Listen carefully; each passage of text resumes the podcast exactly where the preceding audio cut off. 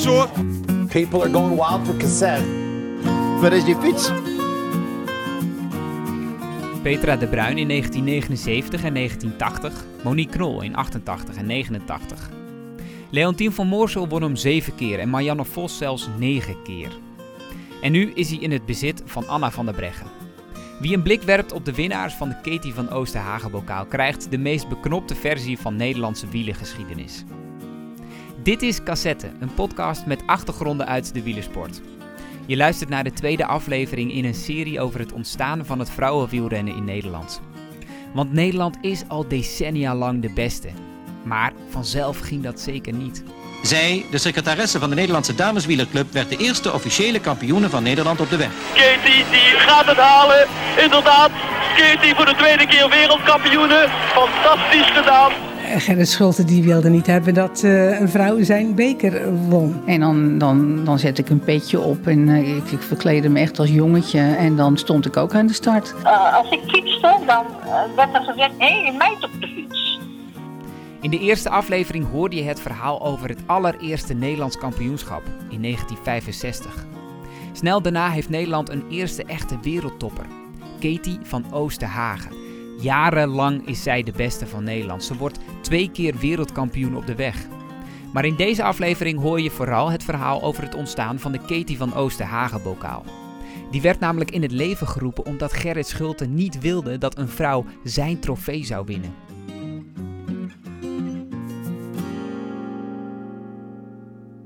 Katie van Oosterhagen mag de eerste echte wereldtopper van Nederland zijn. Dat merk je niet aan haar bescheidenheid. Haar verslag van het WK in 1968, waar ze op het circuit van Imola goud wint, komt er ingetogen uit. Uh, we bleven, dacht ik, met een stuk of zes over. En daar wordt de sprint van. En op, ja, toen dat laatste rondje, weet je niet, dan de afstand... Het was maar een korte afstand in verhouding met die wereldkampioenschappen nu natuurlijk. Maar ja, dat laatste rondje denk je oh, nou, dat gaat niks worden en zo. Maar dan, en op een gegeven moment ga je sprinten en dan denk je van, oh, oh ja, je hebt kop, oh, dat ga ik vast niet houden, weet je niet. En dat, ja, dan win je het. Dan win je het. Uit de beelden van toen en het commentaar bij de koers blijkt iets anders. Katie deelt, ondanks haar jonge leeftijd, ze is dan nog maar 19 jaar oud, de lakens uit in het peloton.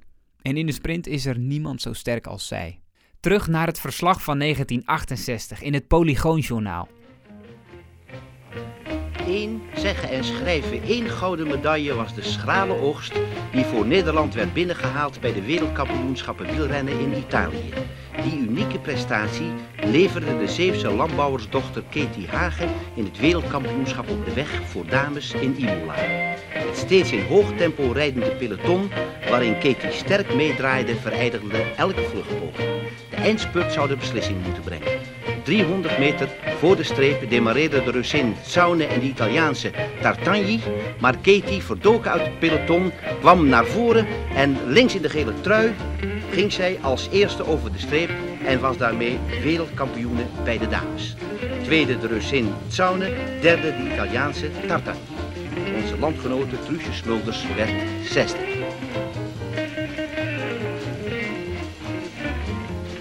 In het midden, op het erepodium, in de regenboogtrui, Katie Hagen.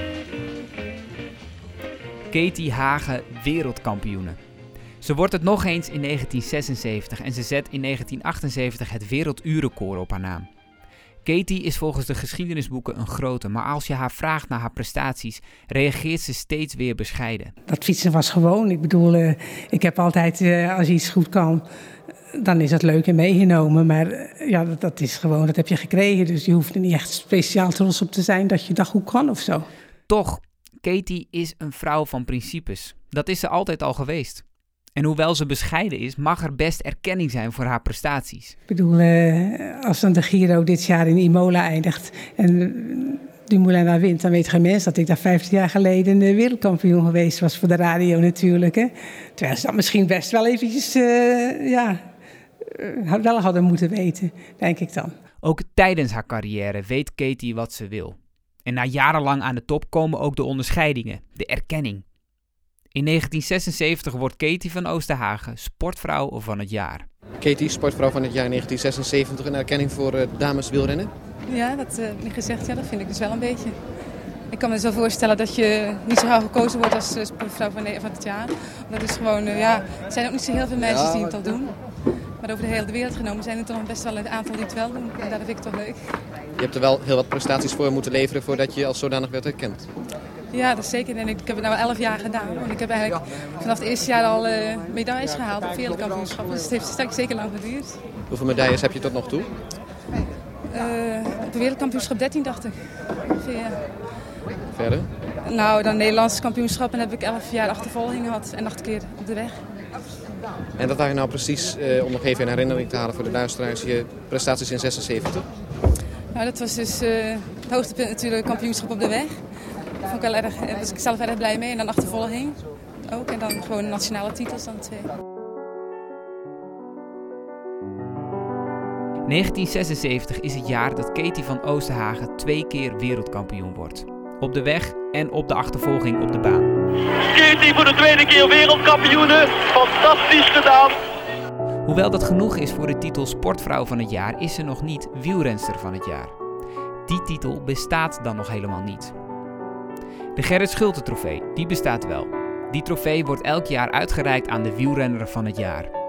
In 1976 wint Joop Zoetemelk drie etappes in de Tour. Toch vindt meester Jan Veenhoven, de voorzitter van de keuzecommissie van de Gerrit Schulte trofee, dat niet Zoetemelk, maar Katie die prijs verdient. En dus krijgt Katie een telefoontje dat ze wielrenner van het jaar is geworden. Nou, dat ik uh, die, die trofee gewonnen had en dat op die en die datum werd hij dan daar en daar uitgereikt. Dus dan denk je van, hé, wat is Gerrit Schulte? En dan ga je het eens na en dan weet je van dat er, hé, hey, dat is een trofee over. Nou, ik wist het ergens denk ik wel, maar dan is het altijd over die profs. En dan, ja, dan liet je dat een beetje links liggen, dat nam je nooit zo in je op. Dus dan denk je van, ja, hé, hey, ja, wat gebeurt, gaat er nou gebeuren? Maar als Katie naar de uitreiking komt, wordt ze verrast. Ze heeft de Gerrit Schulte trofee helemaal niet gewonnen, zo blijkt. Dan moest je eigenlijk verzamelen bij Gerrit Schulte thuis. Want je mocht nog niet gelijk daar... Uh, dat moest allemaal in het geheim, want ze mochten nog niet weten wie er gewonnen had en zo. Dus uh, ja, toen zat er ineens ook... Ik ben vergeten wie er bij die profs was. Die op Zoetemelk zei jij, hè? Ja. en nou, toen zei ze van ja, je hebt die Gerrit Schulte niet... maar het is een beetje naar jou genoemd die je gewonnen hebt. En dan hoorde je pas later van ja, Gerrit Schulte die wilde niet hebben dat uh, een vrouw zijn beker won. Want ja, die was echt voor de grote, grote profs, voor de grote beroepsstanders en niet voor een, een meisje.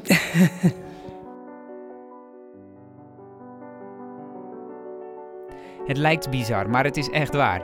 Gerrit Schulte wil in 1976 niet dat een vrouw zijn trofee wint. Meester Jan Veenhoven is het daar niet mee eens. En dus wordt een compromis gevonden. De Katie van Oosterhagenbokaal voor de beste wielrenster van het jaar.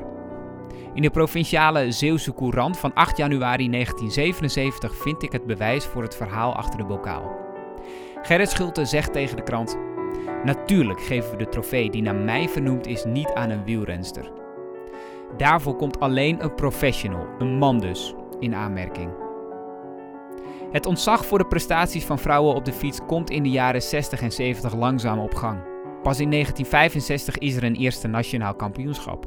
Katie is al in 1968 wereldkampioen. Tijdens haar carrière groeit het respect voor wat ze presteert. Ik ben zelf in 1966 voor het eerst gaan koersen en toen was het uh, nog erger, uh, nog, nog wel minder. Ik bedoel, maar dan vonden ze dat een meisje gewoon maar aan ballet moest doen of aan turnen en niet uh, aan zo'n sport waar je kon vallen en afzien. En ja, dat hoorde niet bij een vrouw, zoiets. En in op 76 dan viel het, was het al wel minder. Maar Gerrit Schulte was er toch een van de oude generatie. En die, die, die, ja, die, die vonden dat nog zo. Die spraken er nog zo over. Katie van Oosterhagen zou drie keer achter elkaar haar eigen bokaal winnen. Daarna wordt ze opgevolgd door absolute wereldtoppers uit Nederland. In 1979 stopt Katie met fietsen. Maar door de Katie van Oosterhagen bokaal galmt haar naam nog minimaal één keer per jaar in een zaal tussen de beste renners ter wereld. Toch blijkt Katie niet de allereerste wereldkampioene uit Nederland. Ja, volgens de geschiedenisboeken van de UCI. Maar ook voor het WK zoals we dat nu kennen, werden er al kampioenschappen georganiseerd. In de jaren 30 maakt Mien van Bree furoren. Mien van Bree wordt in 1938 en 1939 wereldkampioen. Er is weinig aandacht voor en na haar titels wordt Mien vergeten. Dankzij Mariska Tjoeker heeft haar verhaal een tweede leven gekregen. Zij heeft namelijk een boek geschreven over Mien van Bree. Mien van Bree overlijdt in 1983, als ze nog maar 68 jaar oud is. Als het boek over Mien verschijnt, herinnert Katie zich plots iets. Namelijk een ontmoeting met Mien van Bree. Vlak voor een koers in Den Haag, waar Mien vandaan kwam. Ja, was een keer in de Ronde van Zuid-Holland. Ik weet niet precies welk jaar dat was, maar toen kwam er een, uh, een mevrouw naar me toe. En die vertelde van nou, nou denk jij wel dat, dat jullie de eerste, dat je, jullie een van, dat je een van de eerste wielrensters was. Maar ze zei dat is niet zo, want dat ben ik. En wij reden in de dertig jaren uh, koersen wij uh, en dan gingen we naar België. En ja, fijn, een heel verhaal en zo. Maar ze vond het wel heel leuk dat ik, ja, dat ze me ontmoet had. En, maar ik wist dus gewoon ook niet wie het was. Want ze, ze deed dan wel een verhaaltje, maar ja, ze, nou, ik weet ook helemaal niet. Ja, mensen kenden haar, dus je wist ook niet hoe ze heette en zo. Maar later dan hoor je dat verhaal dat ze in Den Haag gewoond heeft. En nou ja, dat heb ik ze gewoon gezien. Want ze was wereldkampioen geweest, vertelde ze. Dus dat moest zij geweest zijn. En dat zijn dan ja, echt zo van die, van die omaatjes. Ja, die figuurtjes, hè, die uh, beetje van dat grijze haren krullen. En, uh, ja. Het blijkt achteraf een historische ontmoeting tussen de twee eerste Nederlandse wereldkampioenen. Er is nooit een bokaal vernoemd naar Mien, geen straatnaam of plein. De maatschappij was in de jaren 30 nog niet klaar voor de definitieve erkenning van koersende vrouwen. En daarna kwam de oorlog, het einde van Miens carrière. Zelfs in de jaren 60 en 70 kwam die erkenning moeizaam op gang. Maar dankzij een nieuwe wereldkampioen schoot de status van vrouwenkoers in Nederland in een stroomversnelling. Met de Katie van Oosterhagenbokaal als herinnering aan de tijd dat vrouwenkoers nog niet vanzelfsprekend was. Dit was aflevering 2 van deze serie over het ontstaan van vrouwenwielrennen in Nederland. Eind januari neem ik met schrijfster Mariska Tjoelker een podcast op over het leven van Mien van Bree. Maar eerst hoor je in de volgende aflevering hoe Katie vriendschap sloot met een van haar grootste concurrenten in Nederland, Willy Quantus. Jarenlang voeren ze een onuitgesproken strijd uit, totdat de twee elkaar tot waanzin drijven op het NK van 1977. Ze zijn nog steeds vriendinnen, vooral door wat er gebeurt in aanloop naar het WK. Bedankt voor het luisteren en laat me vooral via de sociale media of podcast app weten wat je van cassette vindt.